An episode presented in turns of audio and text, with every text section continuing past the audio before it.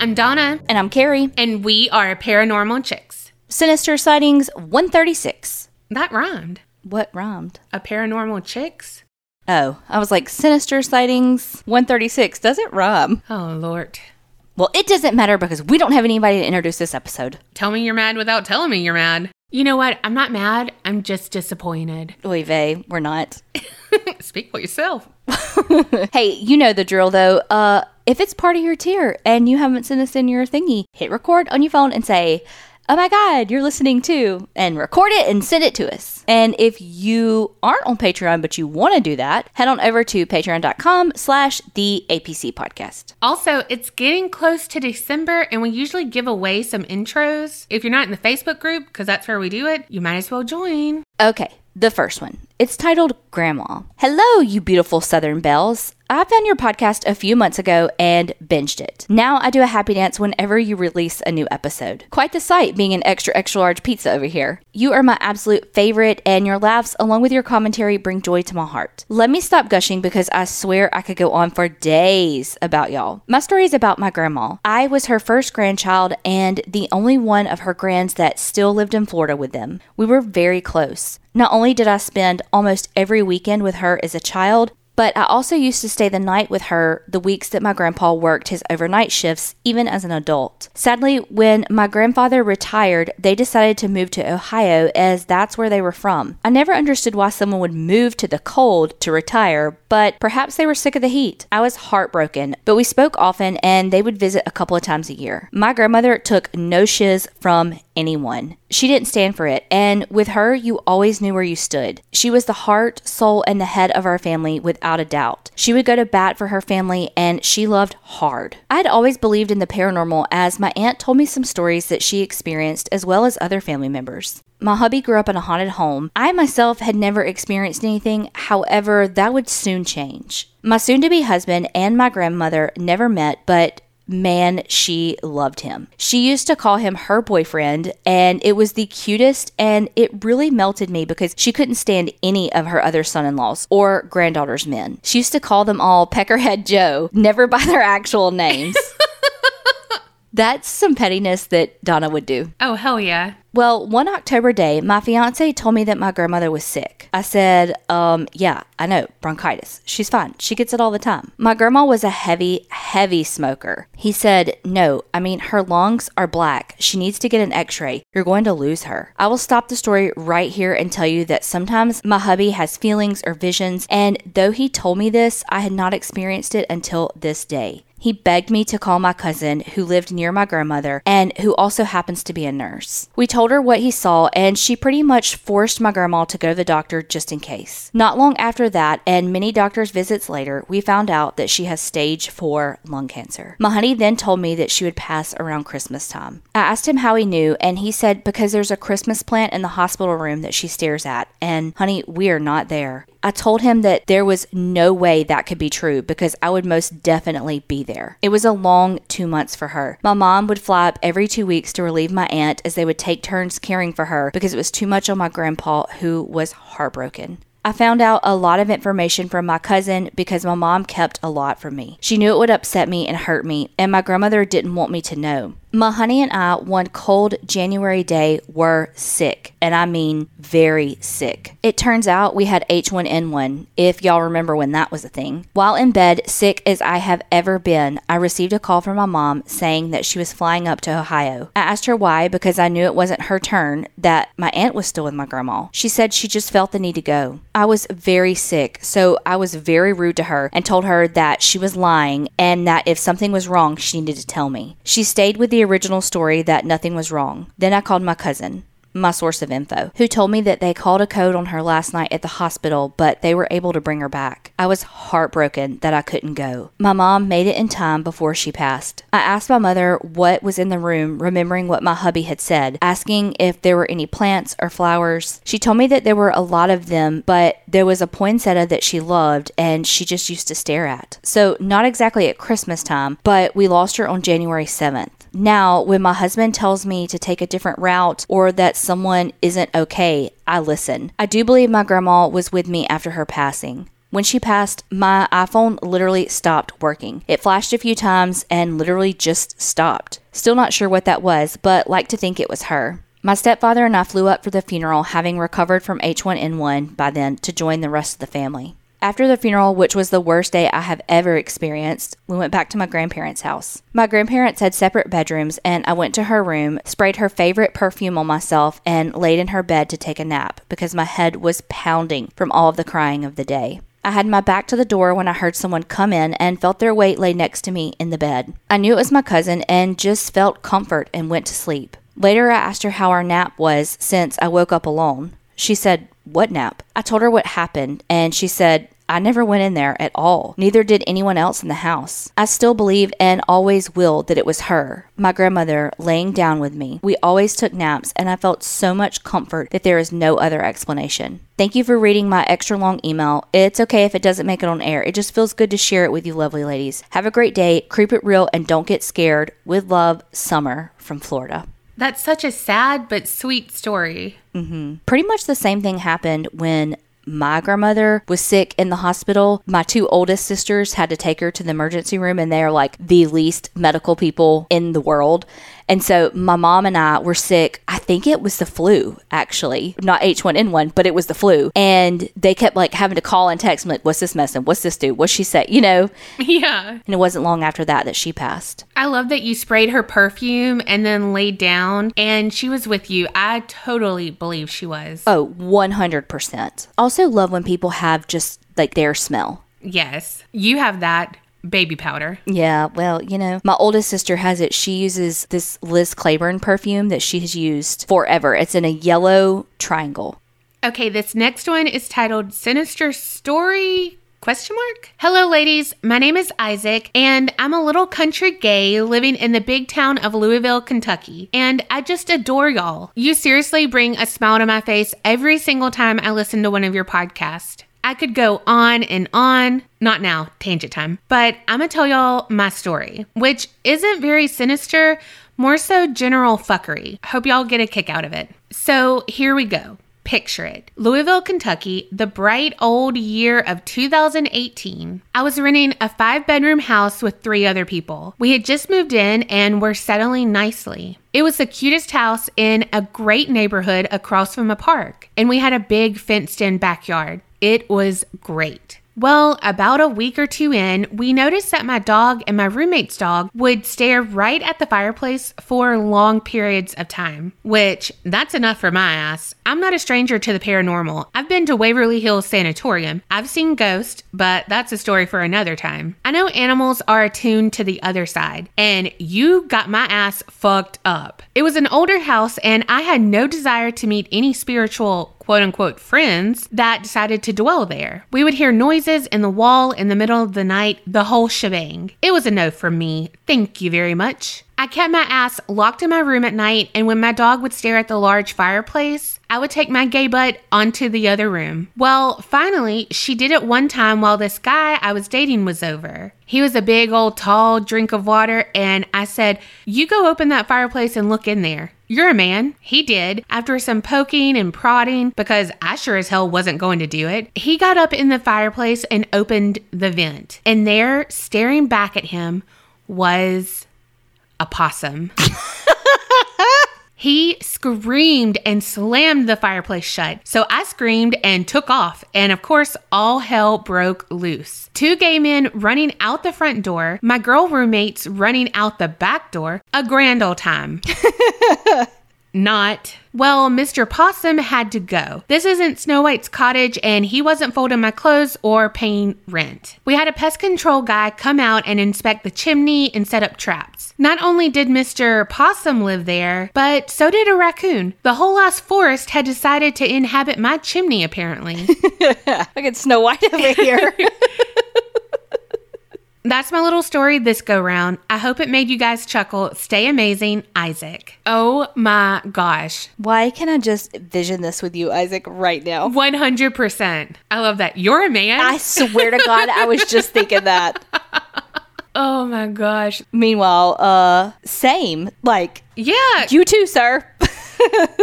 But also, critters can be more scary than ghosts. Also, it's and I was thinking because how you had said Isaac, like you had been to Waverly Hills and all. Yeah, it's one thing when you're going to a haunted place, like you know what you're getting into, like you're going to see a ghost, like that's your intention. Yeah. It's a whole nother ballgame when it's literally at your fucking house. yeah, you can't get away from it. So no, uh, I didn't sign up for a ghost house, a ghost tour, not a ghost house. right. Okay, the next one is called Pele and the Black Sand. Okay, you lovely ladies, you asked for it. First, let me say how much I enjoy the two of you and admire your close friendship. Your connection is so apparent in every episode. My British mom always said if you have one really close girlfriend, you're lucky. If you have two, you're very, very lucky. You two are very, very lucky. Eh, she's alright. I'm the best friend anyone could have. Are you though? Yeah. This story is one I inherited. I say this because in 1995, I married my second husband. I was divorced and he a widower. We have a blended family his son and daughter, my son and two daughters. We finished raising our children together. At the time, they were 16, 14, 13, 9, and 4. Major houseful. The 16, 14, and 13, that just gives me all the teenage angst and anxiety. How did y'all have any money? Those are the years that it's expensive as fuck. What was 1995? None of them had cell phones yet. True.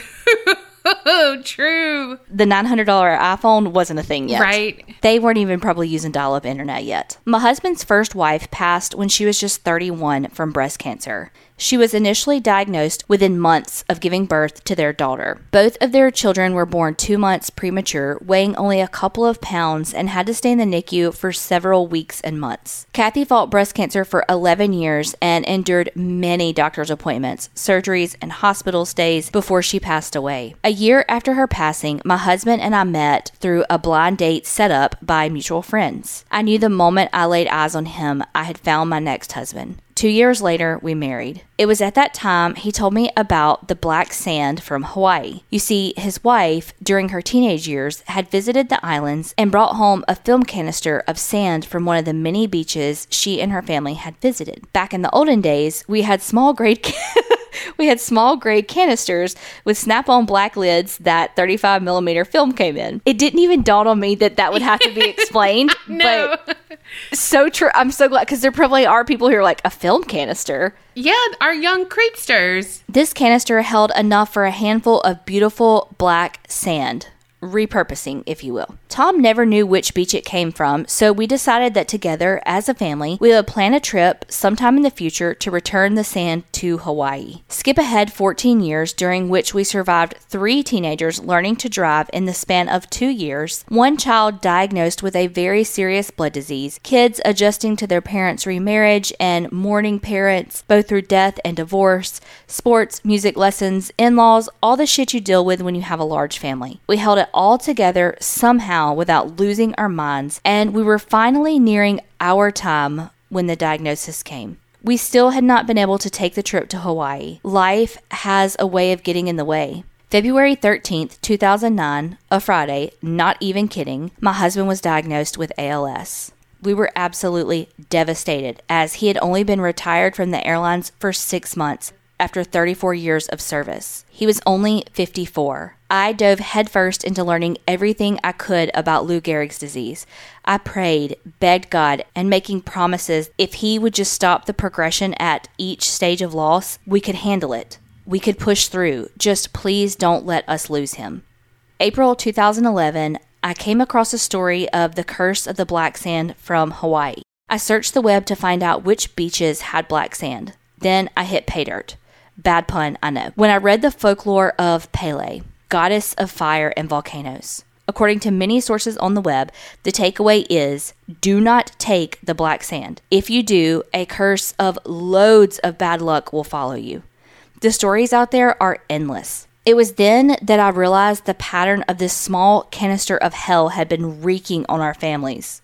The next day, I found a company on the island of Hawaii that would return the sand to its rightful place. I FedExed that shit with high priority, along with a note of apology and prayer for forgiveness on behalf of those who had possession of the canister before me explaining the serious and devastating circumstances that had surrounded them, along with a monetary donation to get it out of my house. I didn't care if the folks I sent it to laughed at this haole, tossed the sand in their driveway, and danced all the way to the bank. I had to get rid of it. My understanding is these tiny particles of sand, comprised of volcanic glass in varying colors throughout the Hawaiian Islands, are Madame Pele's babies, and Pele gets majorly pissed if you take them away from her. She is a very powerful mama. I know this firsthand. I have seen it. I have lived it. Exactly one month after shipping the sand, May 4th, 2011, my husband suffered a massive heart attack 15 minutes after his caregiver had left for the day and within minutes of me getting home from work. He had not yet reached the worst stages of ALS, but was completely wheelchair bound and needed assistance with eating, bathing, exercising, turning over, practically everything, but was in high spirits considering the devastation of this horrific disease. In fact, his caregiver said he had had one of his best days that particular day.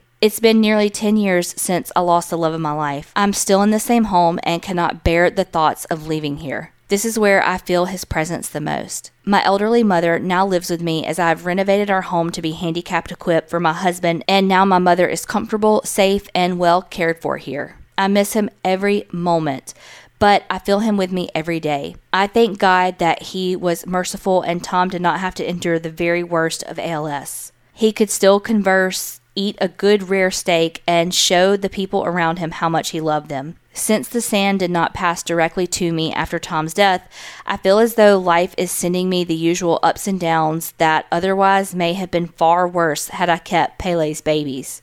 Moral of the story leave only your footprints in the sand. Sorry this is so long. I've been holding off for months trying to find the right time to put this in story form. Much love to you both. Creep it real and try not to get scared. Maureen E. from Fayetteville, Georgia. When you first said that she had brought home a canister, I was like, wait, aren't you not supposed to do that? Like, isn't that bad luck? I didn't know that it was bad luck. I'm so sorry for your loss. Yes. though. Oh my gosh. And your stepkids loss. I mean, both parents. I, that's Yeah.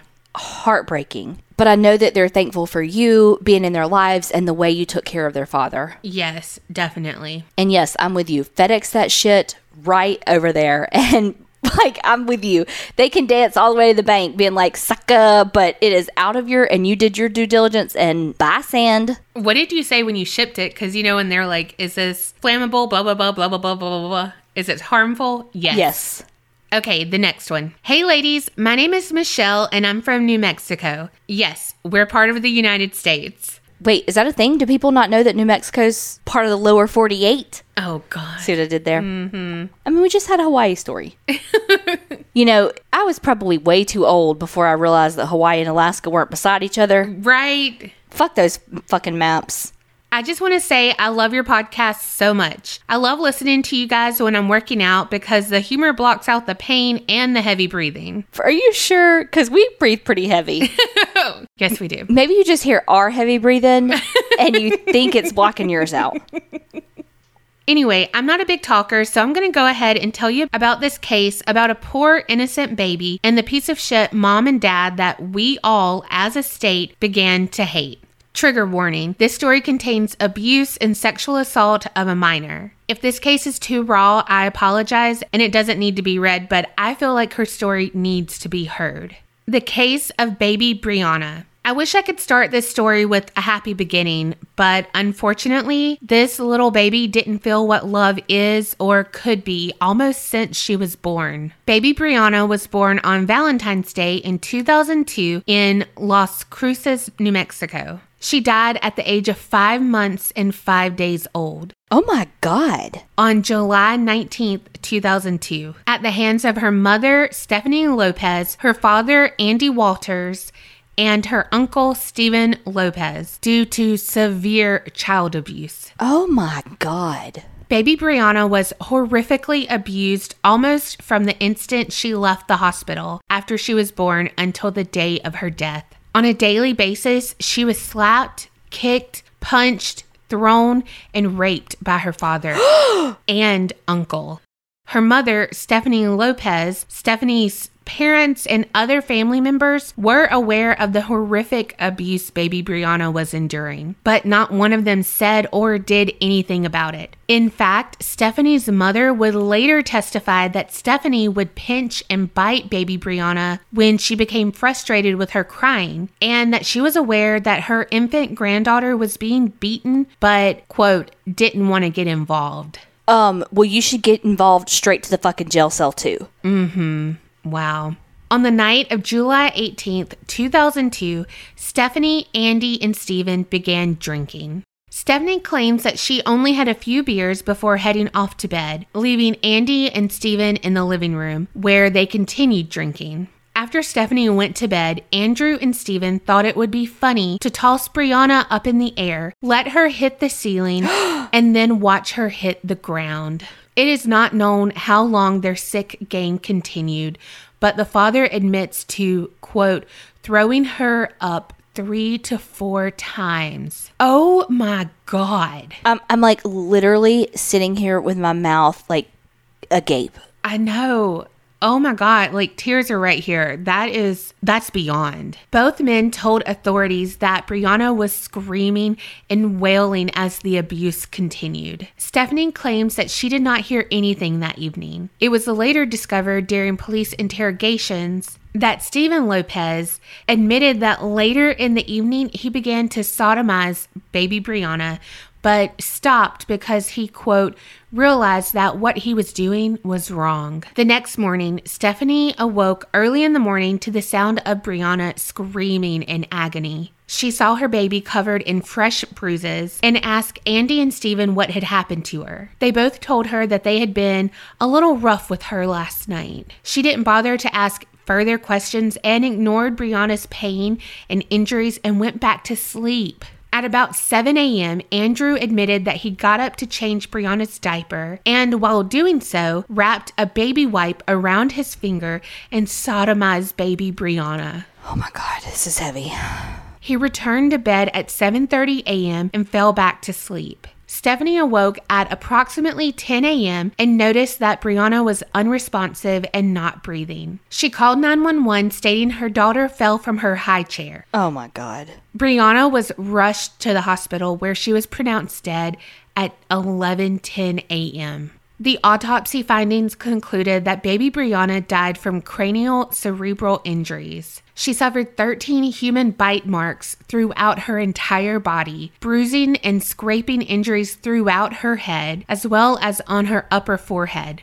Stephen Lopez, the uncle, was convicted of many counts of child abuse and received a 51 year prison sentence. Yes. Andrew Walters, the father, was sentenced to 57 years in prison for similar charges. Stephanie Lopez received a 27 year sentence. However, she only served nearly 13 years in prison and was released after serving just over half of her sentence because of good behavior. Wait, she's out? Right. She will now be on supervised parole in another state. And Brianna's grandmother, Patricia Walters, and her uncle, Robert Walters Jr., each were convicted of failing to report abuse resulting in death and received two months in jail. Well, at least they got fucking something. Yeah. This case led to Brianna's Law, which allows for a maximum sentence of life in prison for child abuse resulting in death. Baby Brianna would have been 19 this year. Oh. Sorry for the long and horrible story, and I'm almost in tears writing this, but like I said, I felt like her story needed to be shared. I have more true crime stories and some paranormal ones, but that's for a later time. Thank you for listening, and don't forget to creep it real and fuck those guys. Just so y'all know, Carrie's a real MVP here, and she wanted to cut some of the detail out that Michelle shared because it was truly horrific. Yes, and that's thank you so much, Michelle, for sharing all of that and taking the time to write it out. I just, I know for me, it was like so so heavy that I just, I don't know, I just I, I don't know. It was just, it's just so heavy. But you're right. Her story deserves to be heard because what she endured in those five months, no one should ever have to endure. There's a special fucking place in hell for people like that. For you to do that to someone who cannot fight back, someone completely helpless to your care, fuck you. And okay, when you said that he like changed her diaper, I was like, why? I mean, with all the abuse, why you even change your diaper? Right? You scared she's gonna get fucking diaper? Ra- like, you know what I mean? That just surprised Yeah, me. yeah. Oh, oh, so so you could do nasty shit. Also, I'd never understood people being like, "This baby's crying. Let me physically injure it so that it will stop crying." I know. Let me bite this child because they won't stop. What in the actual fuck? But truly, thank you so much for taking the time to write all of that out and send it to us. Yeah, I never heard of that case. Me neither. And yes, she died. Like that's murder. I mean, that is fucking murder. Let's call it what it is. They should all get fucking life in prison. Yes. Not the mom be fucking out. And ma'am, you had a couple of beers. You're telling me you did not fucking hear all that screaming? Fuck you. Yes, you fucking did. You just you were either on something or you just rolled over and fucking ignored it. Yeah. Either way, you're culpable. Well, and then she went back to sleep. Mm-hmm. I'm all kind of mad now. This isn't the same, but on 2020, I believe, Diane Sawyer, Was this Friday night? Are Yeah. yes. the Turpin I didn't. sisters. Okay, I didn't watch it, but they were telling me about it today at work, and I gotta go. I was like, I need to do this case. It has the body cam footage. Yes, I know. Don't tell any more because I'm gonna eventually cover it. Okay. Great. Of course you fucking watched it. Yes, and I knew about it before that though. Yeah, but I want you to not know my story. okay, the next one. My crazy life stories. Hello, ladies. First, I would like to say that you guys are so awesome. I completely stopped what I was doing, working, just to write this. I have a few stories for you guys. Y'all can choose which ones to read. When I lived with my parents, I used to work at 4 a.m. at a casino nearby. Were you a dealer? What'd you do? Because, uh, teach me all the things. I love the casino. Me too. My daughter would have to sleep with my parents when I leave for work as I didn't want to wake her up in the middle of the night or leave her sleeping by herself. My parents would tell me that she would all of a sudden sit up and looked at the bathroom right outside my parents' bedroom. Then my mom would say, Kimberly, go back to sleep, baby. And she would go back to sleep. Then one afternoon, she asked my dad, whom was chilling on the couch right next to the bathroom, small apartment, Grandpa, who's that lady standing by the bathroom? Oh my God, my dad got so freaked out. My mom did a little digging after that and found out that there was a lady that was living there before us and had died. So after that, she never saw the lady again. Story number two. My mom has always said she has somewhat of a sixth sense. Living in Vietnam, she was a dentist. Sometimes she would do a job and not collect payments for those in need. One day there was a guy that knew my mom. He came to her and said, Sister, don't let your son go outside when he turns 18. He's going to die. Well, my half brothers lived in the US at the time with my aunt, but she did let my aunt know what a medium had told her. But of course, no one thought anything of it. On his 18th birthday, his girlfriend wasn't feeling well, so he drove to buy some flowers and a gift, then headed over to his girlfriend's house. He never made it there. On the way there, he was hit by a drunk truck driver and died on the spot. Afterwards, my mom had a dream. He came to her and said, Mom, thank you for the bread. My mom told one of my aunts. She then looked up to the shrine with food offerings for my half brother and asked my mom, Is that the bread you saw? And my mom jumped and said, Yes, those were the exact ones. Then a few weeks ago, she told me my grandmother came to her and said, Can you take me to visit little Lan? I miss her. I was so freaked out because I was just talking to my friend a few days prior about my grandma and how she said to my aunt before she passed, I missed number nine. Can you take me to visit her? My parents came from big families, so my mom was identified by number nine. Anyway, thank you for reading. I have more stories, but I will send them in another time. Back to work. Love y'all's podcast, Lan. It was like the old lady just needed her story known. What old lady? That oh, the old lady. Okay, okay. I thought you were talking about the grandma. No. like, maybe call her grandma. Bless. Pay attention. I did. I read it. Yeah, she just wanted to be seen and was like, okay, cool. Thanks for acknowledging me. Bye. That's so sad about your half brother, too. Oh my gosh. Yes. And like, you know, the girlfriend internalized that and blamed herself. I know. Gosh. And the thing is, is that everyone involved probably blame themselves, and it is no one's fault other than the person that got behind that wheel. Yes. Don't Do-. Yeah, no, go ahead. That's literally what I was about to say. Do not fucking drink and drive. Yes. Okay, the next one is from Bex, who is originally from Manchester, UK, now living in New Zealand. I feel I've always been an empath of sorts and immersed entirely in all things paranormal from an early age. I grew up in a haunted house, not your regular old house. Mine was built in the 70s on an old dairy farm. The cows caught foot and mouth and were all burned, and then our housing estate built on top. I have a good few sinister sightings to share here, so please use what you think is worth sharing on the pod. Uh, all of them. The first one. Emily. My younger sister began talking about her at a very young age. We had a Victorian themed wooden dollhouse in our room, and many nights my sis would arrange the Victorian house furniture and then tell us the next morning that Emily had moved it around. My first experience with Emily was late one night when I was about 11. I woke up because my sister was running around my bed laughing and playing. I yelled, Oh my God, will you shut up and go to sleep? And she yells, Shut up, I'm trying to sleep. My ass was half asleep, so I went back to sleep, then woke up again to the same laughing and running around my bed. I yelled to my sister, who yelled back at me, and then it dawned on me. She was in bed the entire time, and our beds were against the wall. So, how in the fuck was anyone able to run around the bed. Emily, I eventually learned, was your typical ghost looking child. Long white nightgown with a collar and blonde curly hair. She would hang out in our closet in the bedroom, which we believe could have been a hallway when her house was there before ours. The next one is doppelganger. My dad is a skeptic to this day. However, when I was 17, I remember walking in from high school to see the front door wide open and muddy footprints from the front door all the way to the back door, which was also wide open.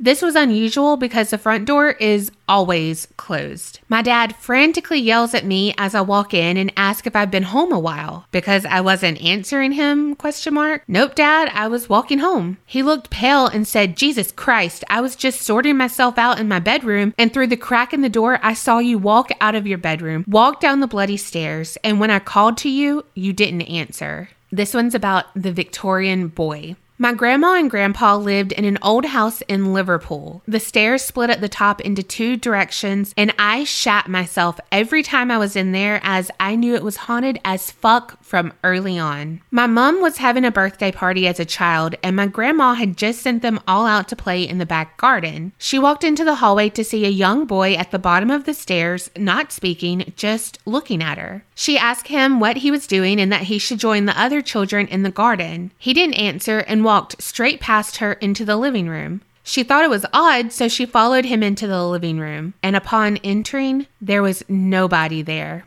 The ball. My uncle, his girlfriend, and my mom were hanging out as teenagers in the living room and out of nowhere began hearing a ball bouncing down the hallway, a concrete hallway. Except the hallway was carpeted. Apparently, my uncle's girlfriend fear farted and didn't stay around too long after that.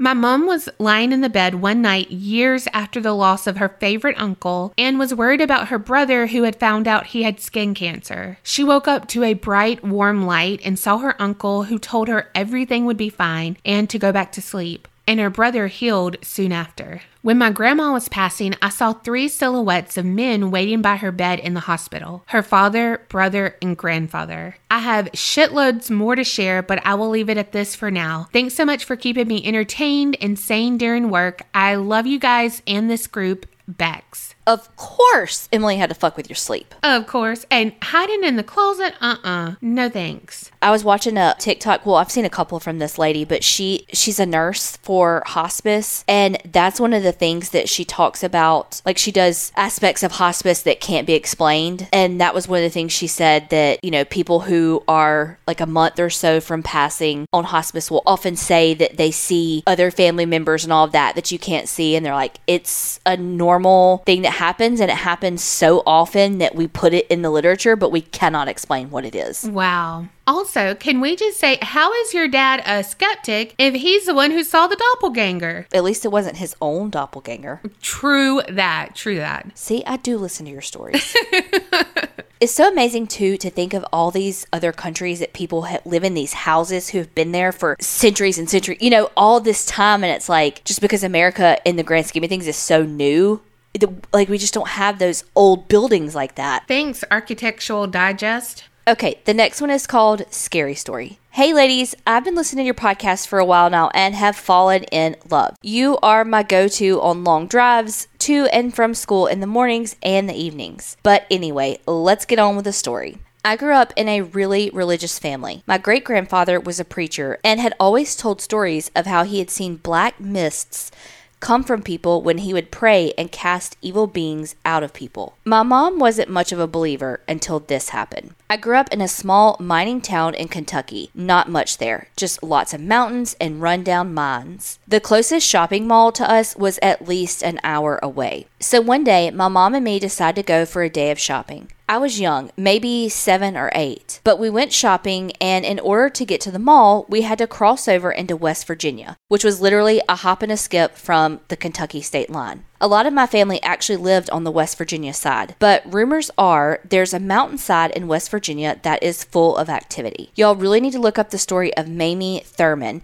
She was supposedly murdered by her husband back in the day, and a little boy who was picking blackberries found her body in a blackberry bush. She's rumored to haunt the mountains, and if you go to a road called 22 Mine Road and put your car in neutral, it will go up the hill like it's being pulled. And if you put baby powder on the hood of your car and leave it there, there will be handprints. But anyway, me and my mom finish our day of shopping and start the long drive back home. In order to get home, you have to go over the mountainside where all this took place 22 Mine Road. So we're driving and it had just gotten dark. When we start going up the mountainside, we see a woman and a man standing on the side of the road. The man looks normal enough, just dirty and battered and holding a huge black trash bag. And the woman is strangely really pale and in a torn dress. We didn't think much of it because we are from a really poor area and drugs are horrible. But we keep driving and it's like me and my mom are both being drawn to stare at these two. It wasn't even a minute, but it felt like longer until we both whip our head around and look at the road and the man is right in front of our car. We hit him and the trash bag goes everywhere. My mom, who's a nurse, panics and jumps out of the car. And a coal truck who was right behind us saw the whole thing happen, so he pulls over and jumps out as well. I stayed in the car because I was young. I remember looking over to the side of the road and seeing the woman still standing there looking at my mom and this coal truck driver. There was no man, just a trash bag. No marks on the car, nothing. My mom is still standing in front of the car when she finally looks up and goes white. Next thing I know, the coal truck driver does as well. They both hurry back to the car and get in and we leave. Now, my grandparents live maybe five miles from where this took place, so we drove to their house so we could calm down and think about what had just happened. My mom tells Poppy, my great grandfather, everything that happened. And she says when she realized the guy wasn't there, she looked up and saw the woman staring hardcore at her and just had this overwhelming feeling and left. My poppy told my mom the story about when he was young and was driving up that mountain. Him and his buddies were in the back of a truck bed heading to the church early on a Sunday morning when they saw a young woman standing on the side of the road. Being young guys, they start catcalling and whatnot. By the time they turn their head for a split second, she's gone. The next thing they know, the truck won't go up the hill. It's like it's being pulled back. He said they were literally burning rubber trying to get up that hill when all of a sudden a white mist forms in the truck bed where he's sitting and it starts spinning. As the mist is spinning, the truck gets some traction and slowly makes its way up the hill. As soon as it gets to the top, it flies out of the truck. So my poppy confirmed that it was the lady in white that we had seen, aka Mamie Thurman. My mom and some still won't drive down this road at night alone. I'm 21 and my mom's in her 40s now. If it's late and we're the only ones on the road, we wait for a car to drive up so we can follow it. Apparently, a lot of coal miners who drive trucks see her as well. They will spot her on the side of the road and next thing they know, they look in the mirror and she's in the back seat. Some creepy stuff. There's so much folklore in my small town, it's not even funny. I've got plenty more stories where that came from. Sorry for the novel, but it's a good one, I promise. Creep it real and keep the stories coming. Much love, Kaylee S. I've told y'all before, I do not look in my rearview mirror if I get a weird feeling at night when I'm driving because my mama said you, if you see a ghost, it'll kill you. Well, or clearly end up in your back seat. No, I mean, if you look in the rearview mirror and you see a ghost, it will kill you. I don't know about that. That's what she said. And so, seriously, I will have mental conversations where I'm like, do not look. Nope, nope, nope, nope. And my eyes are fighting with me, and I'm like trying to dart them back down. Oh, because you know I'm nosy as fuck. Can you imagine driving down the road and thinking you hit a human being? No. And getting out of, like, enough that the person behind you stopped too. Yeah. And getting out and there's nothing fucking there. But the bag that you saw him holding, Yeah. I mean, thank God there was not a human. right. But what in the actual fuck? And that's what they get for catcalling. Swear to God, I was thinking the same thing. I was thinking the same thing. I just couldn't figure out like how to say it, you know, like ugh. and don't be catcalling is what I was thinking. Girls send in all the stories. We love that kind of shit. It reminds me of that prom night one on uh, Are You Afraid of the Dark? Yeah. Oh, and that is seriously one of my favorites.